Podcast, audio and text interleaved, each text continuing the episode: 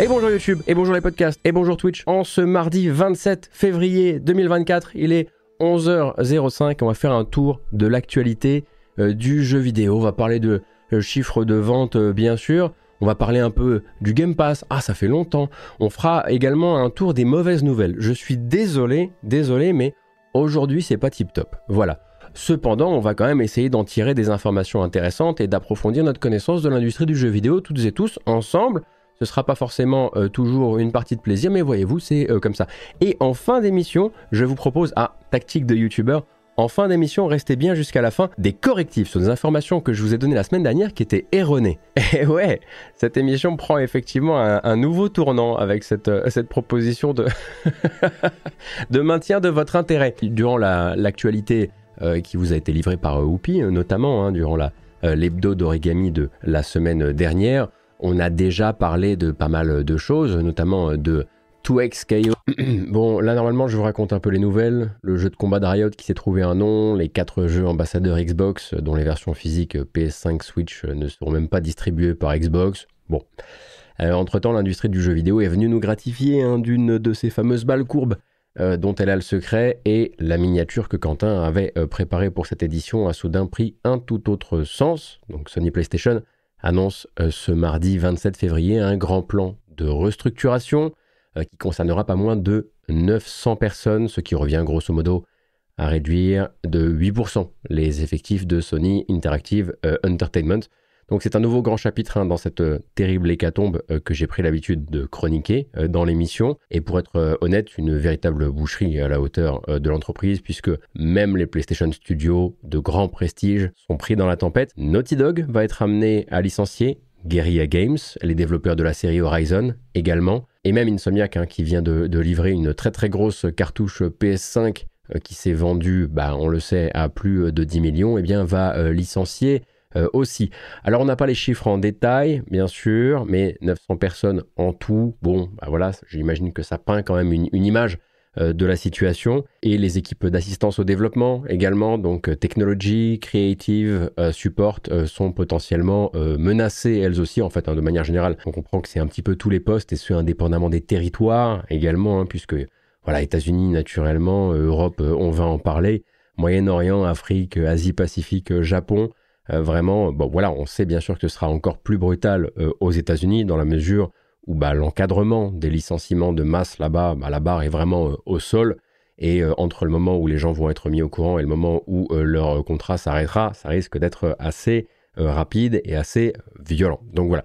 Le studio Firesprite, qui s'était occupé de développer le spin-off Horizon Call of the Mountain pour PSVR 2, est également pris par cette vague-là et perd non seulement un nombre non connu euh, d'employés, mais aussi un projet. Et ça, c'est quelque chose qu'on apprend via Jason Schreier. Jason Schreier, donc du magazine Bloomberg, et, il nous l'apprend. Firesprite avait en fait été mandaté par PlayStation euh, pour créer un jeu service, un jeu service à multijoueur hein, naturellement, dans la licence Twisted Metal, donc euh, du combat motorisé, combat automobile, appelez ça comme vous voulez.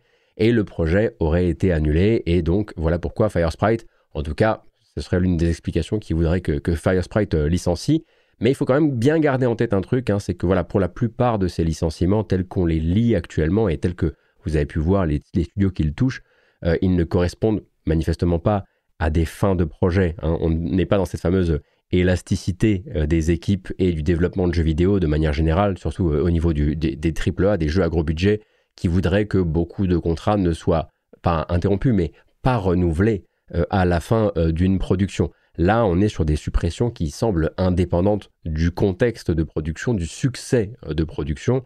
En gros, un allègement bah, de la montgolfière, ça semble, ça semble assez clair. Et d'ailleurs, puisque je parlais de l'Europe euh, tout à l'heure, euh, Sony a décidé de fermer purement et simplement London Studio. Alors London Studio, ce sont des anciens faiseurs de jeux PSVR 1 qui en fait avaient demandé à essayer autre chose et qui s'essayaient récemment aux jeux d'action multijoueur. Alors jeux service, on ne sait pas, mais en tout cas jeux d'action multijoueur on ne connaissait pas le titre du jeu, mais on avait déjà pu découvrir euh, un artwork. L'entreprise euh, s'en va donc rejoindre la très très longue euh, liste des équipes britanniques qui ont été sacrifiées par Sony au cours des 10, 15 dernières années, puisque c'est devenu un, bien triste running gag. Tenez, voilà, ça c'est une photo du PDG sortant de PlayStation, hein, Jim Ryan, qui est en pleine tournée d'adieu en ce moment, et il est de passage là chez London Studio, il est tout sourire avec les équipes. Alors on regarde la date, voilà, bah, elle a été postée par une employée de London Studio il y a 5 euh, jours, donc bah, si vous le croisez un jour euh, au bar, Jim Ryan, et qu'il vous sert ce sourire là, bah, vous saurez qu'il sait un truc que vous, vous ne savez pas encore. Et puisque j'aime pas tendre le bâton, hein, voilà, ça c'est une photo de Phil Spencer qui fête l'acquisition d'Activision Blizzard chez Blizzard quelques mois avant d'annuler tout le projet Odyssey de Blizzard. Bref, faut vraiment que ces mecs euh, arrêtent de se prendre en photo en mode poteau de la vie avec leurs employés juste avant de les dégager. Déjà parce que moi je vais virer fou, euh, et aussi parce que ces trucs-là, euh, ça reste en fait. Faut être sacrément déconnecté du réel quand tu t'appelles Jim Ryan, que tu es sur la bretelle de sortie juste au bon moment hein, de ta mandature auprès de, PlayStation. Hein. tous les indicateurs financiers ou presque sont en ta faveur mais sur la dernière photo, voilà, le dernier truc que tu vas laisser, c'est toi, avec les gens que tu t'apprêtes à envoyer au plan emploi britannique. Aucun foutu sens. Donc encore un jeu service annulé euh, par PlayStation et encore des licenciements euh, de masse dans la branche gaming de Sony. Je dis encore, hein, parce que rappelez-vous, euh, il y avait déjà eu un joli coup de serpette chez Bungie en fin d'année dernière. Là encore, on était sur 8%, hein, décidément le, chiffre magique des 8% de, la masse salariale.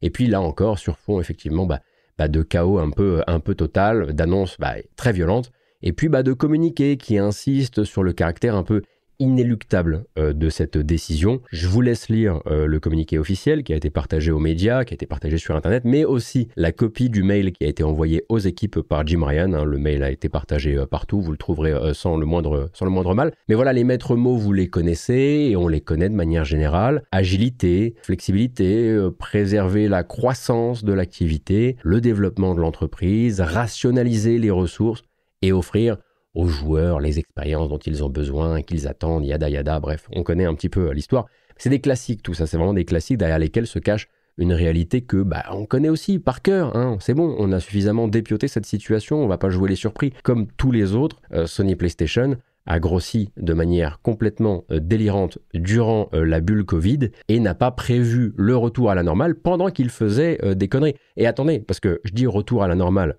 mais c'est vrai que la normale aujourd'hui, il serait bon de le rappeler, c'est des bénéfices qui sont supérieurs de 60% à ceux de l'entreprise au même moment du cycle de vie de la PS5. Et pour ça, merci à Oscar Lemaire hein, qui fait le bon rappel au bon moment euh, sur Twitter euh, cet après-midi.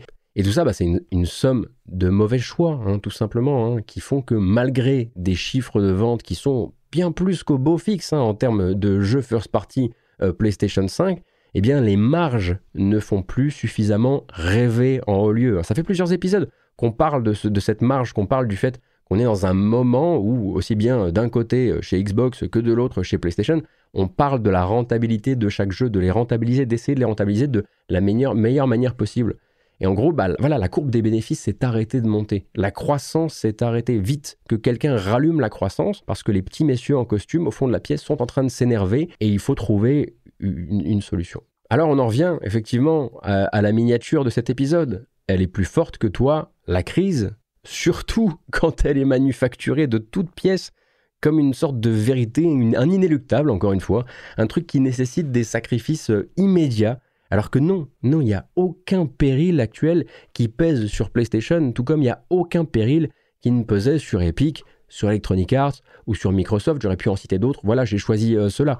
Tous ont joué au con à leur manière et tous récitent exactement la même rengaine pour éviter de passer pour des cons. Alors voilà, le total des licenciements dans l'industrie du jeu vidéo en 2024 vient de dépasser les 7000 personnes. Nous sommes le 28 février. Je vous souhaite une bonne émission, j'imagine?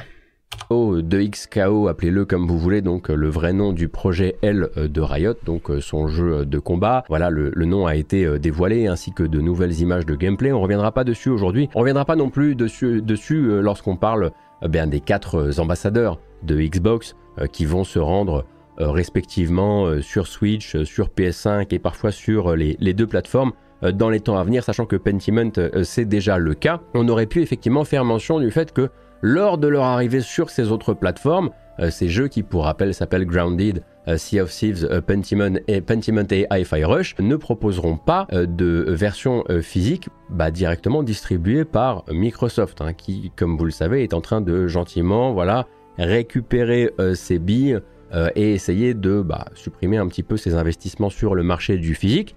C'est une tierce entreprise qui s'occupera de distribuer les versions physiques de ces jeux sur d'autres plateformes, en l'occurrence Limited Run Games, si je ne dis pas de bêtises.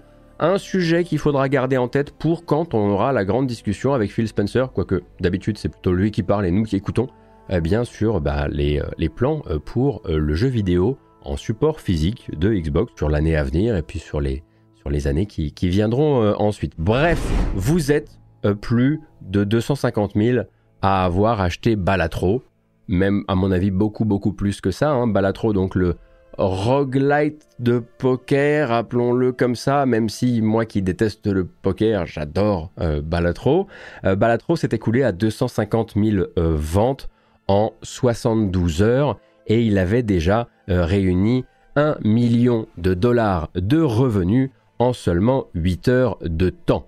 Donc euh, ça valide effectivement une stratégie euh, qui est de plus en plus répandue, celle voilà de vraiment tout miser sur le dernier ou les derniers Steam NeoFest avant la sortie du jeu. Là en l'occurrence, hein, vraiment la dernière démo a vraiment permis de placer le jeu bah, déjà un petit peu sur les médias sociaux, sur les réseaux, sociaux, mais aussi bah, forcément du côté de euh, l'algorithme. Mais il faudrait pas croire euh, que Balatro a uniquement fait ce démarrage sur PC, puisque le jeu, pour rappel, est disponible à la fois euh, sur Steam, mais aussi et sur PC, mais aussi sur PlayStation, les anciennes et les nouvelles générations, sur Xbox, pareil, ainsi que sur Switch. Moi, je le déglingue sur Steam Deck. Et on sent bien la puissance de l'OLED euh, pour euh, tous les petits jokers mignons de Balatro. Quelle horreur de jeu et effectivement, non, c'est génial. C'est génial, effectivement. J'avais mis beaucoup de temps à m'y mettre. J'avais laissé passer la première tempête de la démo en me disant j'y retournerai euh, lors, de, lors du lancement du jeu. Et évidemment, je suis tombé dedans, mais j'ai d'autres sujets sur le feu, notamment Pacific Drive, dont on parlera dans l'hebdo d'origami de vendredi. Le jeu arrive effectivement sur mobile. Hein. Il me semble que c'est déjà prévu. Il faut savoir qu'un démarrage pareil, eh bien, euh, ça rend un éditeur très heureux parce que certes c'est du solo dev euh, Balatro mais derrière il y a un éditeur l'éditeur euh, britannique Playstack qui eh bien jusqu'ici n'avait jamais connu un tel démarrage. C'est déjà Balatro son jeu le plus rentable. Loin loin loin devant des projets beaucoup plus gourmands en, budget de développement comme bah, par exemple le Metroidvania The Last Face hein, qui est édité chez eux ou un peu plus cher, on l'imagine, un Souls-like qui s'appelait Mortal Shell. Je ne sais pas si, vous vous souvenez de, Mortal Shell. Mais donc Balatro, effectivement, rend euh, PlayStack très très très heureux. Et j'aurais tendance à croire que nous aussi, hein, vu euh, le chat, vu euh, les retours de mes camarades qui s'y sont mis aussi, on est déjà trois, il me semble, au sein de la rédaction, à avoir sombré, à essayer de continuer à travailler, et ce malgré l'existence du jeu. Voilà. Et en parlant justement de ces petits jeux qu'on a du mal à lâcher et qui peut-être euh, justement ont décidé de s'inscrire euh, dans la durée. Helldivers 2, on en est à notre troisième point euh, post-weekend pour le jeu de Eurohead et figurez-vous que le week-end a été stable, certes musclé, hein, voilà, beaucoup beaucoup de gens étaient présents sur les serveurs, les temps de connexion ont été réduits, il y a encore pas mal de soucis au niveau du euh, matchmaking. Grosso modo, là maintenant l'équipe peut euh, complètement commencer à tout stabiliser, sachant que si vous êtes intéressé un petit peu voilà, à ce qui se passe autour du jeu, vous pourrez lire des interviews assez intéressantes à propos de la philosophie actuelle du studio qui, par exemple, voudrait faire très attention à ne pas surembaucher pour accompagner le succès du jeu pour se retrouver derrière à licencier une fois que soit les problèmes euh, techniques euh, seront réglés, soit ils estimeront qu'ils ont livré suffisamment du euh, contenu de, contenu pour bah, lancer la machine sur un, temps un peu plus long. Lui le rappelle, hein, le, patron de Pilestead, donc le, patron de, de Eurohead, il le rappelle, il y a d'autres moyens que surembaucher euh, sur un coup de tête euh, dans une entreprise. Il y a des entreprises qui sont là, qui sont là pour ça, qui sont là pour vous aider. Et il y a des manières, des manières beaucoup plus, euh, beaucoup plus saines de faire les choses. Et je trouve effectivement que pour l'instant, la communication, alors parfois il tweet un peu tard dans la nuit, mais la, communication du patron de Eurowed semble être voilà, même le fruit d'une réflexion qui est assez, assez profonde sur comment éviter, avec un succès explosif comme celui-ci, de tomber dans les travers qui sont en train effectivement de faire, bah, de faire souffrir beaucoup de monde dans le, dans, le jeu vidéo euh, actuel. Quoi.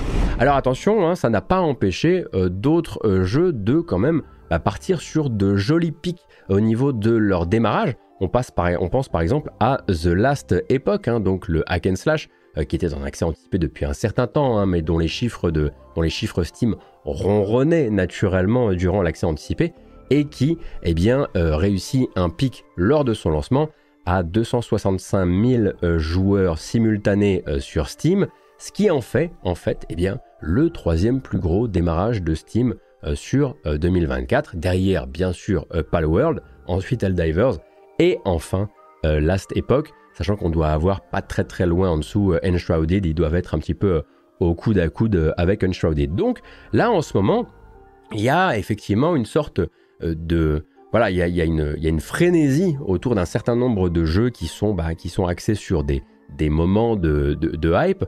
Tous ne sont pas traités à la même enseigne hein, dans cette situation. On sait par exemple que le studio derrière Nightingale eh bien, euh, n'a pas l'air d'être complètement satisfait du lancement du jeu, qui reste un accès anticipé, euh, faut quand même, euh, faut quand même le, rappeler, et qui, bah, forcément, s'est retrouvé à lancer un jeu de survie coopératif, à la fois donc survie récolte et survie action, dans une année où c'est déjà lancé, bah, Palworld évidemment, mais aussi bah, Enshrouded, euh, et, quelques autres. Donc effectivement, Nightingale, il va falloir euh, confirmer. effectivement, Sons of the Forest, c'est vrai ça. Sons of the Forest qui vient de sortir effectivement en 1.0 la semaine dernière. On n'a pas parlé, on n'a pas parlé parce que c'est pas notre, notre game, euh, je, dois avouer, Sons of the Forest euh, chez Origami. Bah oui, mais voilà, hein, une petite rédaction, il n'y a pas forcément des... Tous les goûts ne sont pas forcément représentés euh, de, manière, de manière égale. Et là, en l'occurrence, Sons of the Forest, je crois que je connais personne dans l'équipe qui, aurait pu se dire, yes, je vais complètement faire ça de ma soirée, je vais leur streamer du, Sons of the Forest. Bon, bah voilà, absolument navré pour ça. La question qui est également posée, c'est Palworld, il en est où? Eh bien écoutez, Palworld, ce matin, il avait euh, plus euh, de joueurs, un tout petit peu plus euh, de joueurs simultanés que Helldivers 2 sur Steam. Mais si on regardait le pic de joueurs sur les dernières 24 heures, eh bien Helldivers 2 était un petit peu au-dessus. Donc Palworld, on n'est pas sur du dead game, mais on est déjà effectivement bien redescendu du record établi lors de la grande, fièvre Palworld du, du mois dernier, où là, pour le coup, effectivement, on le rappelle, hein, il s'est imposé parmi les plus grands pics de l'histoire de Steam. Ça s'est pas évanoui euh, en, quelques jours. Ça fait longtemps qu'on n'a pas fait un point sur les jeux des services d'abonnement. Alors ça peut être PS Plus, ça peut être Game Pass. Bon bah là aujourd'hui sera Game Pass parce que c'est les jeux du Game Pass de fin février. Et puisque je viens de me retrouver en live à dire aux gens Ah bon, vous n'étiez vraiment pas au courant que Palworld était euh, sur le Game Pass, je me dis que c'est que j'avais un peu mal transmis certaines infos à un moment. Bref, en tout cas, on va essayer de réintégrer ça dans notre rotation habituelle. C'est juste qu'avant, on était trop occupé à parler de bah, d'excellentes nouvelles dans l'industrie du jeu vidéo, comme d'habitude. Nous y voilà euh, donc, et ça nous amène sur les jeux euh, du Game Pass de euh, fin février. Alors la plupart sont déjà arrivés, et puis il y en a un qui est même, pas sur ce visuel en l'occurrence, un Tales of Arise effectivement, hein, qui est arrivé le 20 février, donc ça fait 7 jours que vous pouvez jouer à la dernière, euh, au dernier épisode euh, canon. Euh, Maniteur arrive aujourd'hui, ainsi que Madden NFL 24, ainsi que Indivisible, mais Indivisible ce sera demain. Maniteur, je continue, bien malgré moi, à recommander ce jeu vidéo. que voulez-vous Je sais pas pourquoi, j'aime beaucoup Maniteur. Je le trouve con et rigolo. Donc je vous recommanderais de vous y pencher à l'occasion si vous avez envie de faire un, jeu vraiment, vraiment bête entre deux autres jeux. Mais voilà, d'autres vous recommanderaient très probablement Indivisible. On a vu également euh, Space Engineers qui arrive lui le 29 février, ainsi que Warhammer 40k Bolt Gun. Ça c'est plutôt cool. Donc un shooter, on va dire plutôt un FPS, pardon, plutôt rétro euh, dans l'univers de Warhammer 40 euh, 000. Sachant que pour rappel, cette semaine, c'est également la sortie du DLC Warhammer 40 000 pour Power Wash Simulator. Moi qui fais les règles, vous avez la possibilité effectivement de débourser quelques deniers pour nettoyer des armures Terminator dans Power Wash Simulator. Qu'est-ce que vous voulez que je vous dise? Bref, dans ce visuel, donc, il y avait un invité euh, surprise, eh bien Dead Island 2. Dead Island 2 qui ne faisait donc pas partie euh, de la communication habituelle de Xbox euh, sur les nouveaux jeux du Game Pass, pour, sachant qu'il communique toutes les, toutes les quinzaines, donc pour la fin février, mais qui arrive là et qui est peut-être même déjà arrivé. Donc Dead Island 2 euh, qui bah, vous proposera une petite tranche de Hey, mais en fait, c'est pas complètement explosé ce jeu euh, qui avait disparu des radars euh, pendant 10 ans. J'ai vu plusieurs personnes plutôt agréablement étonnées par ce qui reste après tout un, monde ouvert d'action contre des zombies dont le but est d'être un peu grotesque, hein, bien sûr. mais voilà, si vous aviez une curiosité vis-à-vis du jeu, bah, vous pourrez l'essayer via le Game Pass et ça c'est toujours plutôt une bonne nouvelle, surtout pour ces jeux qui bah, coûtent plein pot mais qui charrient avec eux une aura de, méfiance. Appelez ça comme ça, une aura de méfiance. Du côté de euh, chez Microsoft, on a également eu des nouvelles d'un studio, enfin d'une série de studios qui travaillent un petit peu tous sous la houlette de World's Edge. Alors World's Edge, si vous ne connaissez pas ce nom, c'est très probablement que vous n'êtes pas intéressé par les retours modernisés de la série Age of Empires. Donc Age of Empires 1, 2, 3 en définitive édition. Euh, avec l'aide de plein de studios autour qui euh, très souvent aident, une fois que World's Edge a sorti euh, le jeu, eh bien, à distribuer dessus du nouveau contenu sur le temps long, de nouvelles civilisations, etc. etc. Eh bien, World's Edge s'attaque désormais et cette année à Age of Mythology avec Age of Mythology Retold, une relecture qui sortira sur Xbox, sur PC et dans le Game Pass aux surprises, avec a priori une reprise plus en profondeur du visuel que ce qui est généralement euh, proposé euh, par, euh, les, par les, définitives éditions, l'ajout de ray tracing et aussi des modifications de gameplay. C'est peut-être ça qui risque de nous intéresser le plus, à commencer par eh bien, une hausse de la limite de population, hein, ce qui avait pu être effectivement un frein pour beaucoup de gens, ou en tout cas une source de frustration pour beaucoup de gens dans Age of Mythology. ce sera également le cas des modifications autour des, pouvoirs. Alors les pouvoirs de vos unités spéciales, hein, de vos unités euh, mythiques, euh, seront désormais à déclenchement manuel, ce qui n'était pas le cas avant. Et puis euh, vous aurez plus souvent l'occasion aussi d'utiliser les pouvoirs divins, puisque bah, ils seront soumis, désormais à une sorte de, de temps de refroidissement, et ce ne sera pas une fois par partie, je crois que c'était une fois par partie à l'époque, les pouvoirs divins. Bref, il va y avoir du coup un immense rééquilibrage de tout ce boxon hein, d'ici la sortie, hein, puisque le but, c'est toujours de motiver eh bien, la scène des tournois à s'intéresser à, ces, relectures. Pour l'instant, on n'a pas euh, vu beaucoup, beaucoup de gameplay dévoilé. Euh, d'ailleurs, je ne vous ai pas mis de vidéo directement durant le live, euh, mais on était plutôt sur une présentation avec une personne qui s'occupe de la gestion de communauté chez World's Edge et une présentation de certains modèles 3D via une vidéo en réalité augmentée, je dirais ça comme ça. Bref, pour vraiment voir le jeu dévoilé, il va falloir se montrer un petit peu patient, mais en tout cas, Age of Mythology Retold doit sortir euh, cette année, et je vois sur le chat que ça fait quelques heureux, ce qui est plutôt cool.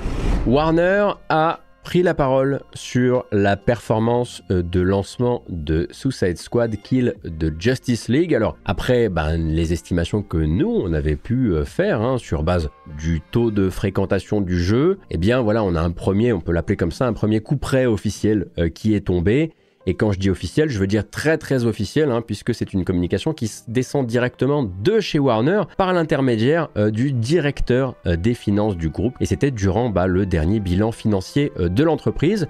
La citation, elle est très claire, Suicide Squad n'a pas atteint nos attentes. et ça sera la version officielle pour le moment, sans précision bien sûr plus claire sur les chiffres de vente du jeu. Cependant, voilà, euh, le dernier indicateur du manque d'intérêt, on va dire, sur euh, un temps suffisamment long euh, pour le jeu, c'est de voir les chiffres de fréquentation journalier de Suicide Squad descendre sous ceux de jeux un peu plus vieux que lui, tout de même, à la manière de The Division 2. Euh, qui a désormais plus de joueurs euh, réguliers que, euh, que Suicide Squad Kill de Justice League sur Steam, hein, parce que c'est le seul endroit où on peut effectivement évaluer tout ça. Quoique, si je dis pas de bêtises, il y a également une possibilité d'évaluer le nombre hum, de joueurs simultanés sur toutes les plateformes via un indicateur qui est dans les menus du jeu.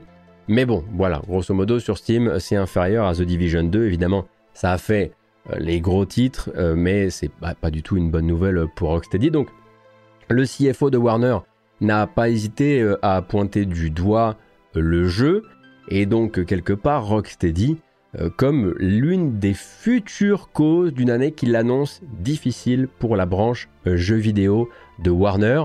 Surtout, bah, comparé à l'année précédente, hein, parce que l'année précédente, ils ont raflé vraiment le gros lot avec Hogwarts Legacy. Et là, il va falloir un petit peu expliquer aux investisseurs que la division gaming se porte pas exactement de la même manière. Elle a d'autres jeux dans le pipe, hein, bien sûr, pour le reste de l'année mais en revanche, elle commence euh, sur un flop. Alors voilà, en gros, où se trouve le studio britannique Rocksteady aujourd'hui. Ils viennent euh, de sortir un jeu très honnêtement loin, loin d'être horrible, hein, mais juste à ce niveau-là, à ce niveau de trop oubliable au goût du grand public. Euh, et c'était le grand public qu'ils avaient besoin d'accrocher hein, pour que Warner soit satisfait. Alors, il y a déjà une saison de contenu qui a été dealée, euh, qui a été euh, financée, préfinancée par Warner Bros. Donc, il va falloir la livrer. Ce serait complètement idiot de, de, bah, l'annuler parce qu'elle est déjà en cours de travail. Elle était déjà en cours de travail lors des dernières semaines, derniers mois avant la sortie du jeu. Mais voilà, Warner est, comme, en train de commencer à voilà, disséminer un petit peu les indices pour faire comprendre que ce sera bah, la seule qu'ils vont commander, sauf bien sûr bah, retour de hype absolument maximum euh, dans quelques mois. Ça s'est déjà vu, mais c'est quand même extrêmement rare. Je sais même pas si ça s'est vraiment déjà vu à un niveau qui pourrait satisfaire un éditeur. Mais bon voilà, on sait un petit peu comment ça se passe si tu plantes ton lancement comme ça, même si ta première saison est plutôt bonne. On est en l'occurrence eh bien, euh, sur euh, voilà, une histoire qui est déjà un petit peu écrite d'avance. De là, toute la question sera de savoir si Rocksteady peut euh, traverser cette tempête-là sans danger ou si l'entreprise va faire face à des licenciements, sachant que un studio de cette taille ne travaille évidemment pas que sur le contenu post-sortie de ce jeu-là. Hein. il y a une bonne partie de l'équipe qui a probablement déjà été réallouée au prochain projet, bah, en espérant que Warner ne vienne pas euh, toquer telle la grande euh, faucheuse, parce que Warner possède Rocksteady, euh, et, voilà, les informe que bah, ils pourront continuer à travailler sur ce prochain projet, mais à moins de personnes que, que, prévu. Donc on le savait qu'il y avait une très très grosse charge, une très très grosse, un très gros poids qui posait sur Suicide Squad Kill de Justice League. On savait que ça allait être très difficile pour lui parce que voilà, il y a un certain nombre de, euh, de, un certain nombre de, facteurs qui ont compliqué la sortie du jeu. Alors, il y a le fait effectivement qu'il y a des choses qu'ils ne comprennent pas vis-à-vis de son genre et vis-à-vis de ce qu'il devrait faire.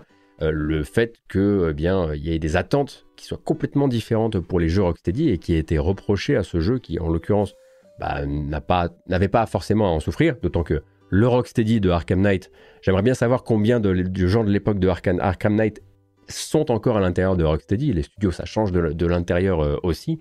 Il y avait le public très très échauffé par euh, bah, la présence euh, déjà dans le paysage de beaucoup d'éditeurs, de gros éditeurs qui ont tenté des trucs et qui ont bah, qui se sont plantés. On pense à Anthem, on pense à Avengers. Si on veut vraiment aller jusqu'au bout de la, bout de la corde, on pense à Babylon's Fall. Bref, il a même parfois été euh, prêté à ce jeu euh, voilà, plus de choses qu'il n'en méritait. Très honnêtement, c'est loin d'être le pire jeu service de la Terre, c'est loin d'être le, le, euh, le plus cynique ou le plus agressif dans ses mécaniques. C'est peut-être même l'un pour l'instant l'un des plus l'un des plus gentillets sur le sujet. Mais il portait, en plus de beaucoup de défauts que je, suis le premier à lui reconnaître, bah, il portait un petit peu tous les, tous les maux de la Terre sur ses épaules. Donc voilà, euh, Rocksteady a reçu l'info, les investisseurs ont reçu l'info, euh, euh, et, le public maintenant sait que bah, voilà, si on était voilà, si on, voyait dans les temps à venir des nouvelles de, réduction de personnel du côté de, Rocksteady, Warner commence à, commence à poser un petit peu le, poser un peu le cadre de ce qui va se passer pour la suite. Et on va souhaiter surtout le meilleur aux équipes parce qu'on sait qu'il y a d'autres trucs au travail, que tout ne sera pas du jeu service, que d'autres choses pourraient effectivement ramener le Rocksteady d'avant, quoi que ça veuille dire. Et euh, voilà, maintenant faut croiser les doigts quoi. On va parler de la crise du jeu vidéo, qui est partout, ça vous l'aurez compris. Surtout si vous traînez dans le coin, je pense que j'ai été assez clair sur le sujet. Donc la crise du jeu vidéo, elle fait des ravages, bien sûr, chez les plus petits studios, euh, chez les plus grands, mais aussi, voilà, chez parfois les plus créatifs et les plus à la marge qu'on pensait par leur seule créativité à l'abri euh, de tout ça.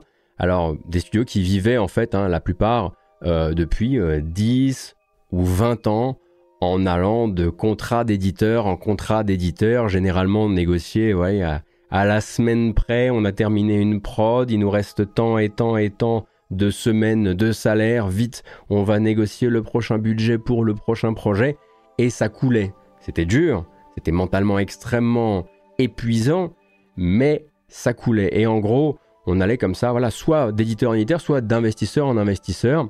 Et cette fois-ci, c'est un véritable un symbole d'une autre manière de, faire du jeu vidéo, et puis voilà, même d'une d'une créativité assez, euh, assez unique. Euh, le studio dit Gute Fabrik, alors je suis pas sûr de la prononciation, mais on va dire dit Gute Fabrik, qui annonce que bah, justement cette pression-là, elle est devenue trop forte. Donc Die Gute Fabrik, c'est un collectif danois à l'origine, qui sont basés aussi un petit peu au Royaume-Uni, et ils se sont démarqués plusieurs fois dans le paysage du jeu indépendant avec leur création. Alors pas forcément les dernières, hein, parce que la dernière est sortie en fin d'année dernière, elle s'appelle Salty Chronicles, Chronicles, pardon. Et voilà, c'est l'un de ces jeux qui a peiné à exister dans, bah, le torrent de jeux absolument perpétuels de l'an dernier. Mais par exemple, leur jeu précédent, Mutazione, eh bien c'est un indé qui a vraiment marqué de son empreinte euh, l'année 2019 en matière euh, de jeux indépendants. Et si on remonte encore un peu plus loin, il y en a forcément ici sur ce chat qui se souviennent de, Sports Friends. Sports Friends qui était une compilation de, de jeux en multijoueur local, des jeux de légende, hein, euh, parmi lesquels on avait euh, Super Paul Riders, euh, Hokra, mais surtout Barra Barry Ball. Et Barra Barry Ball, c'est juste un des meilleurs jeux multijoueurs canapé jamais créés à mes yeux, vraiment un jeu historique. Et je vous jure que je pèse mes mots parce que quand vous allez regarder euh, les images de Barra Barry Ball, vous allez avoir envie de euh, m'empaler comme d'habitude en me traitant euh, de d'amateur de très très trop gros pixels. Alors forcément, quand on voit un studio pareil annoncer que c'est devenu trop dur, ça fait un, sacré pincement au cœur. comme beaucoup de studios indépendants, on les croyait à l'abri par leur réputation, mais ils décident d'arrêter. La citation est la suivante le domaine de l'édition de jeux vidéo et celui de l'investissement sont devenus adverses aux entreprises de notre taille et aux projets comme les nôtres. Die Gute Fabrik n'a pas réussi à obtenir des financements pour son prochain projet assez tôt pour garantir euh, sa stabilité financière. Nous avons déposé les armes un peu plus tôt dans le mois et faisons tout notre possible pour assister l'équipe qui cherche désormais du travail. Donc le studio a en fait mis en pause ses activités le 19 février dernier et ils ont gardé en banque juste de quoi payer un dernier mois de salaire à tout le monde et euh, ils se laissent certes la possibilité de relancer l'activité du studio si le marché de l'investissement venait à reprendre du souffle à un moment ou à un autre, mais ils le disent directement, ce sera sans une partie des membres historiques euh, de l'équipe qui, bah, du coup, eux vont bah, là aller chercher du boulot dans les temps à venir et auront peut-être trouvé une stabilité financière euh, d'ici là. Die Gute Fabrik développait des jeux vidéo en tant qu'entreprise depuis 2008 et arrête donc cette activité en 2024 en pleine crise, on peut le dire, en pleine crise du financement. On a eu un nombre incalculable de fois l'occasion d'en parler, hein, la grande difficulté de faire face à des éditeurs, à des labels ou à des investisseurs qui acceptent de te faire confiance, et ce même si tu es connu dans le jeu vidéo, et même si ton nom a eu du poids, même si ton avant-dernier jeu a fait tant et tant de wishlist ou tant et tant euh, de ventes. Ça, peut vraiment tenir à, pas grand chose. Et on a vu, et on le sait, on a vu des studios indépendants qui se retrouvent bien malgré eux, alors qu'avant leur nom était quand même synonyme d'une certaine, certain cachet, euh, qui se retrouvent bah, à annoncer plutôt une suite ou à se rabattre sur une licence ou un type de jeu qu'ils avaient déjà livré par le passé, parce que l'aversion au risque euh, des financiers du jeu vidéo actuellement est extrême. Et euh, ça, concerne surtout euh, les, petits studios. On sera probablement encore amené à, en parler, j'imagine, euh, dans Wishlist aussi, hein, parce que l'émission est, certes là pour vous montrer des jeux, mais aussi pour parler un petit peu de, ces sujets sous-jacents. Et puis, bah, si vous voulez vous intéresser à tout ça, vous pouvez complètement... bah, voilà, il y a des lectures sur le sujet, notamment sur le retrait de ce qu'on appelle le, le, le, le, capital risque.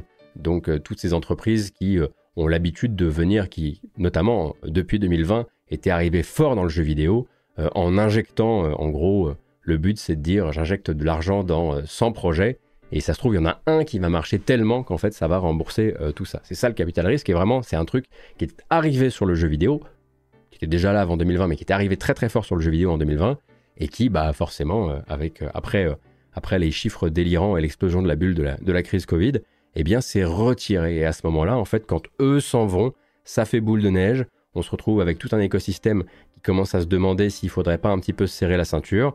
On a déjà parlé hein, de ce procédé, d'imitation qu'on retrouve finalement sur toute la chaîne, qui se retrouve sur tout le jeu vidéo au final. Et voilà, on se retrouve avec des, studios dont chaque production est une vraie production atypique dans le jeu vidéo, qui disent non mais là en fait, voilà. Et on en a vu d'autres hein, ces, dernières, ces derniers mois, dire j'ai parlé à 60, 70, 80, 90 partenaires potentiels d'édition, et tout ce que j'ai eu c'est très bien, mais pas en ce moment. J'ai manqué à tous mes devoirs en ne citant pas le jeu à la fois le plus niche et le plus hilarant euh, de d'Igute Fabric, qui s'appelle Johann Sebastian Joust, qui mixe Back et le PS Move dans du jeu qui ressemble un petit peu à du Twister, qui mettra peut-être en danger vos petits meubles d'appoint. Mais si vous avez l'occasion un jour, en soirée, de jouer à Johann Sebastian Joust, incroyable jeu. On va parler de Build a Rocket Boy. Alors Build a Rocket Boy, c'est le studio qui a été fondé en 2016 par Leslie Benzies. Leslie Benzies, c'est l'ancien président de Rockstar North, qui est également producteur hein, de, GTA. Votre seule chance de connaître le studio, c'est si vous avez suivi la communication de Everywhere. Alors c'est des trucs qui sont très mis en avant chez, euh, chez Jeff Kelly, hein, bien sûr. Euh, dans les Game Awards, etc. Donc une expérience novatrice. Hein. C'est surtout en fait un jeu qui va cavaler derrière les principes métaversiel, aïe aïe aïe, il l'a dit, de Fortnite. C'est vraiment un studio monté sur des, mots à, buzz. Donc en gros, une plateforme de jeu dans le jeu, avec au milieu euh, euh, de, la plateforme Everywhere, le jeu a priori AAA Mind's Eye, euh, qui avait été montré durant qui avait été montré durant les Game Awards, si je dis pas de bêtises. Donc plusieurs centaines de développeurs rien qu'à Édimbourg euh, deux autres antennes, l'une à Budapest et l'autre à Montpellier, euh, travaillent sur cette histoire. Et pour certains d'entre eux, il faudra malheureusement dire travailler. Voyez-vous, il se trouve que Build Rocket Boy, c'est un studio qui fonctionne au tour de table, au lever de fond. Et il y en a eu plusieurs, à succès. D'ailleurs, bah forcément, hein, quand vous êtes sur des, délires de métavers que, vous cavalez aussi bien après Fortnite qu'après Roblox, bref, après cet argent-là, il vous faut beaucoup euh, d'argent au départ et il faut un maximum d'investisseurs euh, autour de vous. Et la dernière levée de fonds de Build Rocket Boy, elle date euh, de, de, fin janvier, fin janvier 2024, et elle a permis au studio d'amasser 110 millions de dollars supplémentaires. C'est donc tout naturellement que le studio licencie un mois plus tard, un nombre inconnu d'employés pour le moment, mais suffisamment pour que l'entreprise se soit finalement fendue d'un communiqué. On va ouvrir les guillemets. Bien que nous, ayons fait de très grands progrès dans le développement de nos produits, nous sommes actuellement dans une situation qui demande des ajustements dans la manière dont nous travaillons pour devenir un studio plus agile et satisfaire aux prérequis, de nos projets en cours. Alors, une petite euh, traduction au débeauté, un peu orientée, j'en conviens, que je vous propose, c'est merci à toutes les personnes qui nous ont aidés à créer les protos et les démos, qui nous ont permis de capter 110 millions de dollars euh, encore fin janvier. Mais maintenant que c'est fait, on aimerait si possible développer le vrai jeu, et eh bien peut-être à moindre coût. Hein. Toute cette bonne sauce triple A, si on pouvait le faire en externalisant, avec des studios moins chers. Parce qu'il faut comprendre un truc, c'est que le grand truc euh, de build de Rocket Boy pendant un temps, ça a été de cramer de l'argent. Ça a été de flamber un peu et ça a été le braconnage. Le braconnage, pourquoi? Parce que quand on s'installe à Montpellier, l'une des trois antennes, hein, ben, évidemment, qui a été installée l'an dernier, eh bien, c'est pas pour rien. À ce moment-là, Leslie Benzies a implanté l'antenne dans le sud de la France pour débaucher des techos venus de chez Ubisoft Montpellier et surtout du projet Beyond Good and Evil 2 qui patauge, hein, ça on le sait, mais qui est également animé par énormément d'excellents techniciens, parce que bah, on sait qu'il avait des, ambitions techniques euh, absolument euh, délirantes. Et de ce que j'entends euh, depuis quelques mois, eh bien, cette promesse qui était en gros, tu, toi qui travailles actuellement sur Beyond Good and Evil 2, tu vas bosser sur des trucs de pointe qui avancent vraiment. on va te payer beaucoup, beaucoup, beaucoup mieux qu'Ubisoft ne pourra jamais te payer. Eh bien, elle a fonctionné. Alors après, bon, le point de comparaison beaucoup mieux te payer qu'Ubisoft ne t'a jamais payé. Quand même une entreprise qui est réputée pour payer assez mal, voire très mal. Donc si ça se trouve, ça veut juste dire euh, payer correctement, mais parfois on m'a quand même parlé de doubler des salaires. Mais voilà, cette opération-là, cette promesse-là, elle aurait conduit plusieurs dizaines euh, de personnes à se, laisser euh, tenter par cette herbe beaucoup plus verte du côté de chez Bill Rocket Boy. Reste maintenant une question, combien ont encore un emploi à l'heure actuelle? De ce que je crois comprendre, il y avait chez Build Rocket Boy, en tout cas on a vu euh, la disparition intégrale d'une équipe qui semblait être, euh, avoir été créée très très en amont de la sortie du jeu. notamment sur des questions d'engagement des joueurs, d'engagement communautaire, et qui travaillaient en amont de la sortie sur ces sujets-là. Et là, on parle d'une une douzaine ou d'une quinzaine de personnes qui auraient, été, qui auraient été remerciées. Je ne sais pas si ça concerne également les développeurs, mais on est clairement là face un studio qui soit va vraiment livrer ce qu'ils avaient prévu de livrer, à savoir cette expérience euh, métaversielle, euh, bref, un Fortnite, d'abord un gros jeu dans lequel on va ensuite pouvoir mettre des expériences liées à des marques, euh, bien sûr, liées à des gros comptes, liées à des annonceurs, etc., etc. Soit effectivement, eh bien, et dans ce cas-là, bah, ils le feront très probablement à moindre frais, parce que continuer à payer des gens, enfin payer encore plus de gens le double de ce que les payait Ubisoft, c'est peut-être pas ce qui était qui excite les actionnaires et ce qui rend euh, l'entreprise euh, sexy pour les futures euh, levées de fonds, soit eh bien l'entreprise est en train de regarder ce qui se passe du côté, du côté de Fortnite, du côté de Roblox, se dire que peut-être il y a trop d'espace qui a été mis entre leur modèle et eux, qu'ils vont pas réussir à suivre. Et peut-être que le studio est en train de se, replier, uniquement sur bah, le jeu vitrine de son métavers, hein, qui s'appelle Mind's Eye, euh, et qui se retrouvait donc euh, au, centre de l'équation euh, Everywhere. Ça, pour l'instant, on n'a aucune réponse. Hein. On ne sait même pas le nombre de personnes qui ont été licenciées, mais le studio a quand même tenu, à officialiser eh bien, une sorte de restructuration. Et quand on dit qu'on va vers la flexibilité, vers l'agilité, bon, c'est bon, on a compris, on n'est pas bête. Hier, lundi, direct, pour se mettre bien en jambes, euh, pour la semaine, on apprenait d'abord via Bloomberg et puis ensuite via une communication officielle du studio que c'était au tour de Supermassive Games de traverser une passe que je qualifierais d'extrêmement compliquée. Donc le studio britannique que l'on connaît pour des jeux d'horreur, les Until Dawn, les The Quarry, enfin je dis les comme si c'était des séries, mais vous voyez un petit peu où je vais, euh, la série des Dark Pictures, euh, en gros, il annonce euh, que voilà, il est le dernier d'une longue série de studios à faire face euh, à ce qu'il nomme assez pudiquement dans son communiqué les difficultés de taille. Alors ces fameuses difficultés de taille hein, qui traversent toute l'industrie, et puisque eux sont basés au Royaume-Uni, ils vont entrer dans ce qu'on appelle une période dite de consultation. Alors la consultation, je vais probablement vulgariser au-delà du, du raisonnable, déclarer aux autorités une restructuration, une intention de restructuration et la décision de euh, licencier euh, des gens. Et donc euh, voilà, le, communiqué officiel de Supermassive reste très évasif sur les chiffres de licenciement, mais si on en croit les informations légales qui ont été collectées par Jason Schreier pour Bloomberg, eh ben sur un studio qui avait, qui avait fini par atteindre les 300 employés, ce sont 90 personnes qui seront licenciées au grand minimum et potentiellement jusqu'à 150 personnes, soit la moitié euh, du euh, studio. Dans les deux cas, une immense hécatombe, hein, c'est absolument euh, dément. Alors même justement hein, que le studio avait trouvé un acquéreur en 2022, hein, c'est Nordisk Games, Nordisk Games qui appartient à, un grand groupe média danois, alors même que l'entreprise eh bien, multipliait encore récemment les projets, on ne sait pas s'ils sont encore en cours, mais en l'occurrence, je vous rappelle qu'il y a donc une deuxième saison pour The Dark, Pictures dealé avec Bandai Namco, il y a The Casting of Frank Stone qui a été euh, signé chez Behavior.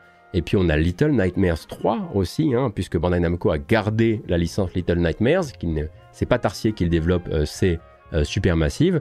On ne compte pas là-dedans le remaster de Until Dawn, qui, pour rappel, n'est pas développé par Supermassive Games, bien qu'il ait été annoncé récemment par Sony. Et puis voilà, ça remet forcément un petit peu en perspective bah, le départ des frères Samuels, hein, les cofondateurs du studio, qui avait justement ben, pris la clé des champs pas plus tard qu'il y a quelques semaines, là, en même temps que ben, justement on voyait annoncer le remaster de Until Dawn. Euh, eux, d'ailleurs, avaient fait un petit peu un départ sur fond de on a confiance, on laisse le studio euh, en super euh, position, en super forme. Et à l'époque, on va pas mentir, ça semblait plutôt vrai en fait. Hein. The Quarry est considéré comme un joli petit succès par Bandai Namco. Et comme je disais, le studio à côté de ça avait des projets dealés avec plusieurs éditeurs euh, plein sa. Donc voilà encore un, gigantesque coup dur pour euh, les employés du secteur et plus précisément, je tiens à le, rappeler, euh, pour le jeu vidéo britannique, hein, qui perd vraiment des plumes à une vitesse délirante depuis quelques mois. On a vu des restructurations chez Creative Assembly, chez Codemasters, chez Team 17, chez Frontier, chez Zaom, hein, qui est à la fois en Lituanie et à Londres. On a Ubisoft Londres qui a fermé, on a Free Radical Design qui a été refermé par Embracer, Ubisoft a fermé un centre de relations clients à Newcastle, Bossa Studio a licencié, Sumo Digital a restructuré. Dans les 1900 licenciements de Microsoft Activision, il y a encore une très très grosse passe euh, dans une division d'assistance client en Irlande qui a perdu 70% de ses employés. Electronic Arts a fait de même l'an dernier avec bah, son support également basé en Irlande. J'en oublie évidemment, mais vous voyez un petit peu le tableau quoi. L'une des plaques euh, euh, tournantes, la plaque tourmente, c'est exactement, ouais, ça c'est le beau, c'est lapsus du matin. C'est vraiment l'une des plaques tournantes du jeu vidéo euh, européen qui est en train de se faire étrier, quoi.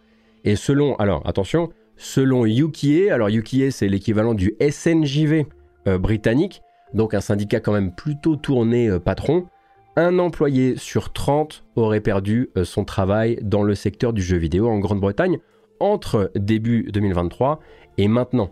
Et on peut naturellement partir du principe que c'est un peu plus. Hein. En tout cas, moi, c'est ce que je ferais si je voyais le SNJV communiquer sur des chiffres de licenciement. Je pense que je, reverrais le, ratio un petit, peu, à la hausse. Donc ça, ça pue, ça pue très probablement euh, très fort euh, pour Supermassive Games. Déjà, il faudra qu'on continue à suivre cette histoire parce qu'entre 90 euh, employés et 150 employés, il y a un sacré delta il y a un certain nombre de lignes de production internes au studio qui ne pourront pas être gardées hein, quand on parle de ces euh, différents projets avec différents éditeurs. Est-ce que ce qu'on ne sait pas encore, c'est que à l'origine de cette euh, mise en consultation d'un projet de licenciement de masse il y a justement l'annulation de certains de ces projets avec certains de ces éditeurs. On voit beaucoup d'éditeurs du secteur actuellement retirer leurs billes, aussi bien auprès de développeurs euh, considérés comme d'une taille indépendante et de développeurs de, plus grande ampleur. On verra ça. Pour l'instant, effectivement, on sait que le studio traverse une période extrêmement compliquée. Et on continue avec les résultats euh, financiers de euh, Thunderful. Alors Thunderful qui récemment a sorti SteamWorld Build qui aurait malheureusement raté ses objectifs de vente. Alors hein, on est un peu dans la même veine encore une fois. Donc dernier, bilan financier de, de, Thunderful qui a déjà annoncé une restructuration hein, il y a quelques semaines euh, et en gros qui annonce que le futur ne s'annonce pas tout à fait euh, rose euh, justement pour cette série, la série SteamWorld, une série qui est vraiment la série maîtresse du catalogue de Thunderful. L'éditeur suédois a en gros déclaré des bénéfices relativement euh, similaires d'une année sur l'autre, euh, mais un résultat net, un résultat net pardon, qui passe de 10,8 millions dans le positif à une perte de 54,5 euh, millions et il pointe notamment, en tout cas comme un facteur à surveiller pour la suite, l'accueil mitigé qui a été fait à SteamWorld Build. Donc c'est le dernier spin-off de la série, c'est un city builder, un genre qui selon eux n'aurait pas vraiment réussi à capter l'attention euh, des fans euh, de la série et qui n'aurait pas réussi à exprimer non plus son, plein potentiel euh, sur Switch. Et il se trouve que Thunderful estime que vraiment la Switch est une plateforme, est la plateforme historiquement centrale dans l'essor de la franchise SteamWorld. Donc, entre la restructuration d'un côté et un SteamWorld build en berne de l'autre, eh bien Thunderful annonce que le prochain projet qui avait déjà été annoncé dans l'univers de SteamWorld, qui s'appelle SteamWorld Headhunter, donc un jeu de tir à la troisième personne, coopératif en 3D. De loin comme ça, ça faisait penser un peu à un Risk of Rain 2, en tout cas quand on vous le décrit. Eh bien que le jeu était mis en pause, tout simplement. Le développement du jeu est mis en pause et euh, Thunderful va se concentrer sur deux autres jeux SteamWorld non annoncés pour le moment, mais tous les deux a priori qui seraient prévus pour la deuxième moitié euh, de l'année, considérés comme voilà ayant un, meilleur potentiel que, que Headhunter. Il y a actuellement 14 projets, hein. c'est vrai qu'on ne parle pas souvent de Thunderful, mais il y a 14 projets de jeux en développement interne, c'est-à-dire chez Thunderful et chez les studios qu'ils possèdent, et eux aimeraient encore réduire euh, ce chiffre euh, pour produire moins de jeux, mais des jeux avec un cachet légèrement ou plus fortement euh, supérieur. Et c'est une chanson, ça, c'est une chanson qu'on entend beaucoup, un peu partout, chez les tiers, chez les gros éditeurs mondiaux. Hein, Bandai Namco a parlé exactement de faire ça avec son catalogue. Square Enix veut faire ça avec son catalogue également. Et même, je repense à un, sujet qui a quelques semaines maintenant, hein, mais chez Dontnod, pas le même calibre bien sûr, mais ça m'y a fait penser quand, quand je me suis penché sur la question de, l'alerte donnée par le STJV euh, chez Dontnod, bah voilà, la fermeture de la ligne de production de, de Jusan, donc on ferme la ligne de production, mais on ne licencie personne, bah, ça fait quand même pas mal penser à une entreprise devenue un peu trop grosse euh, pour euh, prendre plein de petits risques et qui du coup va plutôt se tourner vers la consolidation de ses équipes sur plusieurs projets qui, seront plus à même de rentabiliser, de faire exister euh, dans le paysage. Hein. On pense, je sais pas si vous vous souvenez, mais Dontnod a sorti un jeu en juin dernier, bah, pile poil quand nous on annonçait le, le Ulule d'Origami. ça s'appelait Harmony Fall of Reverie. C'est sorti en pleine E3, vraiment en surprise. en tout cas, c'est sorti durant l'été et c'est un jeu qui plafonne pas, une centaine d'avis sur Steam, euh, un truc comme ça. Et je pense que ces boîtes-là, effectivement, ces structures-là, elles ne peuvent plus forcément euh, se, permettre, euh, se permettre ces choses-là. Donc, c'est curieux parce qu'on se retrouve d'un côté avec ces, ces boîtes-là qui se disent, oh là là, on va essayer de se rassembler, de consolider. Après avoir consolidé les entreprises, on consolide les projets et on va essayer de faire moins mais mieux. Et on se retrouve avec à, côté, et on en parlait la semaine dernière, eh bien une situation potentiellement ultra différente, bah, celle de quelqu'un qui a fait ça trop longtemps, Sony PlayStation. Et on en parlait la semaine dernière, hein, quand Hiroki Totoki, voilà, euh, lui récupère les rênes, certes intérim, d'une entreprise qui a tellement fait ça qu'elle ne parvient plus à rythmer correctement son calendrier. Et le but, c'est de faire un peu machine arrière et de se dire, et si, et si on arrivait à nouveau à refaire des jeux qui ne prennent pas 6 ans euh, à développer?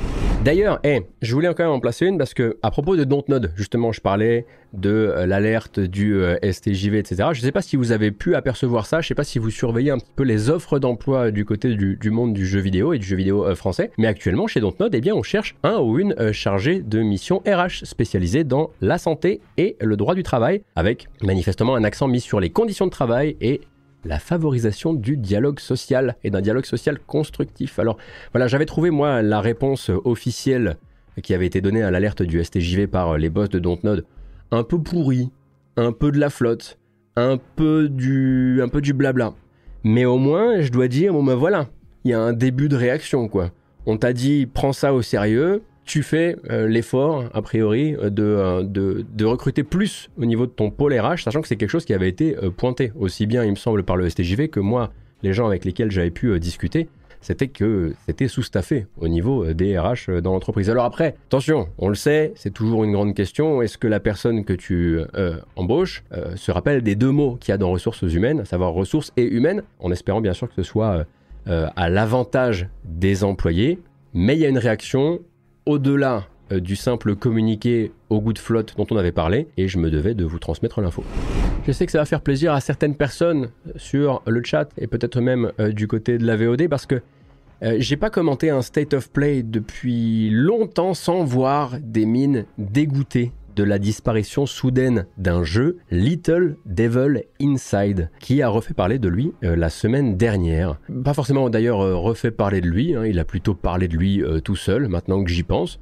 mais quand même, enfin quoi. Voilà, le jeu, le jeu qui, pour rappel, avait été kickstarté par Neostream Interactive.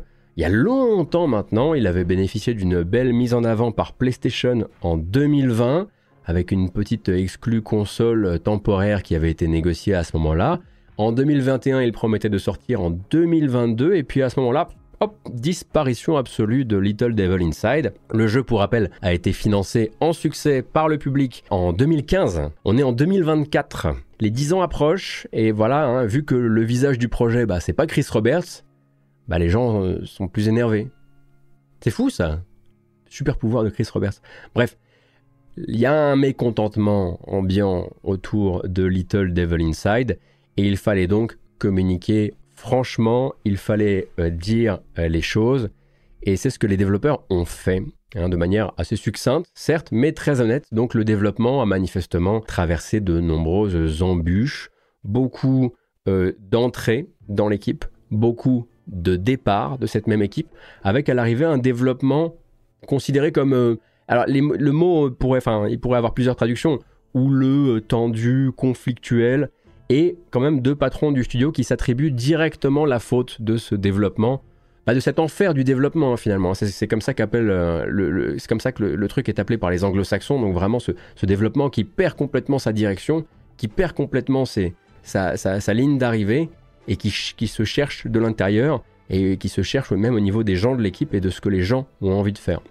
Donc voilà, l'équipe euh, communique aujourd'hui parce que elle dit aller euh, mieux, se considérer comme plus petite certes, mais comme plus soudée, en tout cas motivée par euh, un objectif commun, ce qui semblait être un, très gros problème et l'un des rouages principaux du, problème, la question des aspirations diverses pour le jeu au sein de, de l'équipe. Alors, est-ce que ça veut dire que Little Devil Inside est prêt et que vous allez le voir euh, réapparaître euh, dans le prochain State of Play et annoncer une date très bientôt? C'est pas sûr quand même. Donc euh, NeoStream Interactive ne s'exprime pas en fait sur le sujet. Ils disent en fait que ça va mieux, que le développement reprend, qu'ils sont en quête d'un éditeur parce que bah forcément, t'as kickstarté ton jeu en 2015, on est en 2024, t'as traversé un développement ultra compliqué pas dealé une, exclusivité avec PlayStation, mais elle t'a permis simplement de tenir pendant que tu étais en train de te chicaner en interne. Maintenant, il te faut un éditeur pour t'accompagner sur la fin du développement. C'est bien, c'est le moment pour chercher des éditeurs quand tu es un, indé. On leur souhaite effectivement bah, bien euh, du, courage. Cependant, effectivement, hein, quand euh, voilà, euh, ça fait des années qu'on n'a pas donné de nouvelles, le mieux c'est quand même de se pointer avec quelques images de jeu. Et c'est ce que NeoStream fait. Ils ont publié sur leur blog post, avec leur blog post, une vidéo qui en gros euh, eh bien, euh, compile différents moments de jeu pour dire un petit peu à quel point bah, voilà, ils ont avancé, notamment avancé, bah, ils ont embrassé un peu l'époque et, ils, ont, ils ont embrayé sur Unreal Engine 5 et essayé d'en tirer, le, tirer le meilleur parti pour leur projet. Il y a eu beaucoup de conneries de dites lors de la dernière émission de mardi dernier. Oh là là, je vous dois des excuses, honnêtement. Alors l'émission de la semaine dernière, elle a été un peu préparé en deux temps et le deuxième temps a été un peu précipité. Hein. On va dire qu'il y a eu des écarts de qualité sur l'info mardi dernier et c'est ma faute à moi. Euh, donc euh, désolé, je sais pas si ça se reproduira, en tout cas je ferai gaffe à ce que ça se reproduise le moins possible. Donc, on va commencer par les chiffres de vente de PS5. J'aime pas me tromper sur les chiffres et là vraiment je suis allé un petit peu loin. Donc, euh, les chiffres de vente PS5 sur l'exercice fiscal actuel donc de Sony Interactive Entertainment qui ne sont pas du tout de 8,6 millions, mais de 16,4 millions. 8 millions et quelques, en fait, c'est le score de vente de PS5 sur le dernier trimestre de 2023, hein, sur le, trimestre de Noël. 16,4 millions d'unités quand tu espérais en vendre 25 millions d'ici fin mars, ça reste effectivement pas du tout jouable.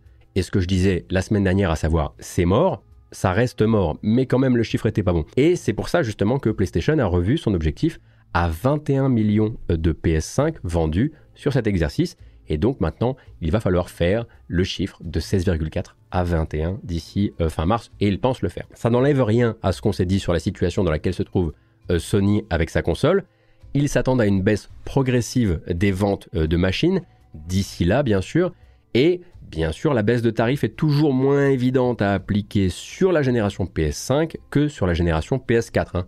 On l'avait dit, euh, voilà, si on regarde effectivement les deux timelines, les deux frises de, chronologiques des deux, machines, là, normalement, euh, du côté de la PS4, on serait déjà en territoire de promo euh, régulière, voire même de baisse de prix, alors que la PS5, elle, elle a récemment plutôt, enfin récemment, pas si récemment, mais elle est montée de prix. D'ailleurs, je profite hein, du fait qu'on ait le sujet dans les mains pour rebondir sur un truc qui a fait le tour d'Internet 3 à 4 fois au moment justement du bilan trimestriel de Sony une traduction un peu erronée des propos du président intérim, décidément, décidément Totoki, je ne fais que parler de lui euh, en ce moment.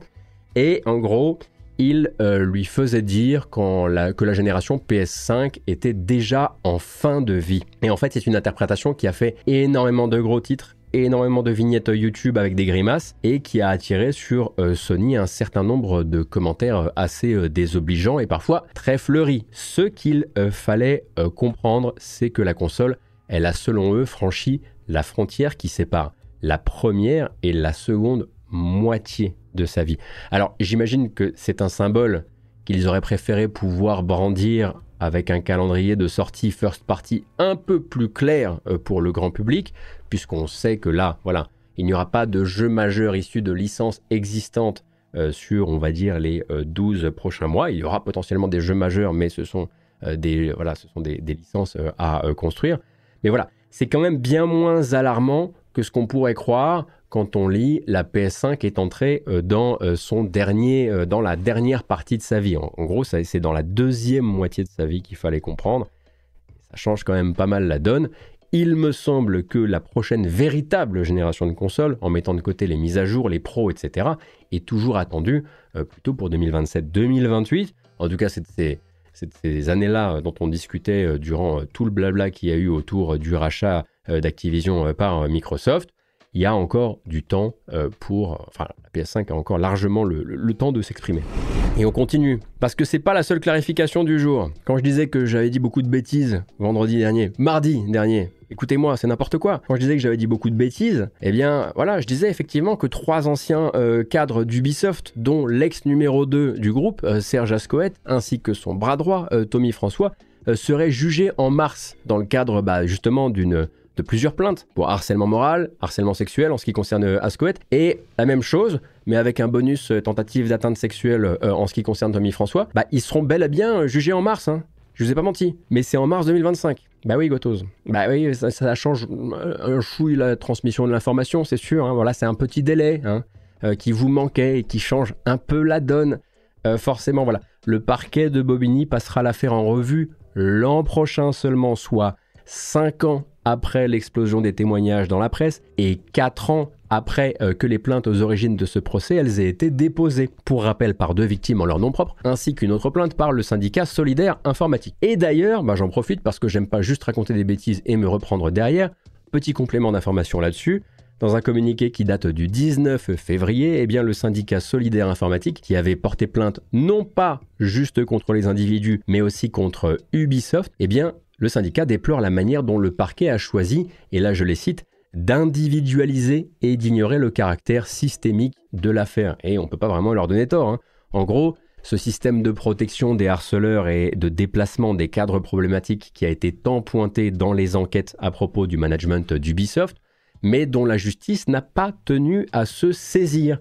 Car non, c'est ça le truc, Ubisoft n'est pas directement mis en cause dans le procès qui aura lieu euh, en mars 2025, et ce bien que euh, le syndicat Solidaire Informatique ait tenté euh, de les assigner, en tout cas, et, porter plainte contre Ubisoft, contre Ubisoft en tant que personne morale, comme on dit dans ces cas-là, il me semble. Donc le syndicat a décidé qu'ils allaient se constituer partie civile dans le but justement d'amener Ubisoft devant la justice pour que le caractère ben, institutionnel de ce harcèlement soit reconnu et que le système qui a servi à, entretenir euh, tout ça, euh, eh bien, puisse, doit, euh, puisse aussi, lui aussi rendre des, comptes devant la justice. Donc voilà, c'est un correctif, mais c'est aussi un peu de biscuit en plus, histoire de pouvoir mieux se, repérer, et comme ça, bah, vous ne serez pas surpris de ne pas entendre parler de procès d'anciens cadres d'Ubisoft le mois prochain. Mars, oui, mais mars 2025. Brève, et c'est peut-être l'information la plus importante de toute cette émission, très honnêtement. Et vous allez comprendre, parce que dès que je vais vous le dire, il y a quelque chose en vous qui va, qui va s'ouvrir, qui va retrouver des couleurs.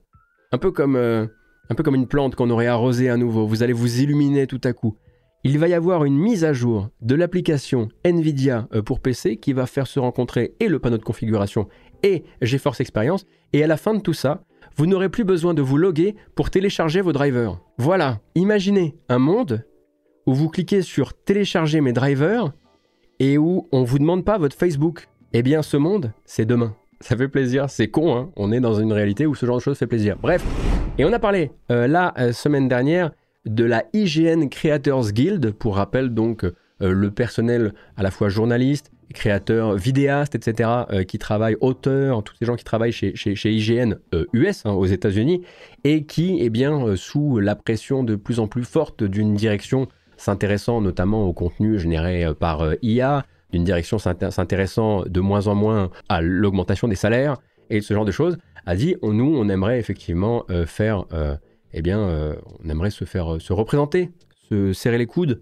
ensemble et puis peut-être se, défendre au moyen d'un syndicat, la IGN Creators Guild qui rejoint, enfin qui est réunie 80 personnes, ce qui est une un chiffre assez écrasant, c'est un pourcentage assez écrasant des gens chez, chez IGN. Quand on monte un syndicat aux États-Unis, il y a deux choix. Soit le patron est d'accord, et donc bah, vous êtes reconnu, on dit reconnu de bonne foi, et à partir de là, eh bien, euh, cette, euh, cette entité elle est invitée à la table des négociations. Bon, après, il y a encore mille manières de faire capoter des négociations, mais elle est invitée à la table des négociations, et donc la Creators Guild va négocier des conditions de travail et des conditions d'emploi euh, pour tous ses membres ou alors le l'employeur refuse. Et là, on appelle un organisme fédéral aux États-Unis qui va organiser un vote. Ça va être très long. C'est là qu'on peut se retrouver avec de, la désinformation de ce que c'est que le, syndicalisme.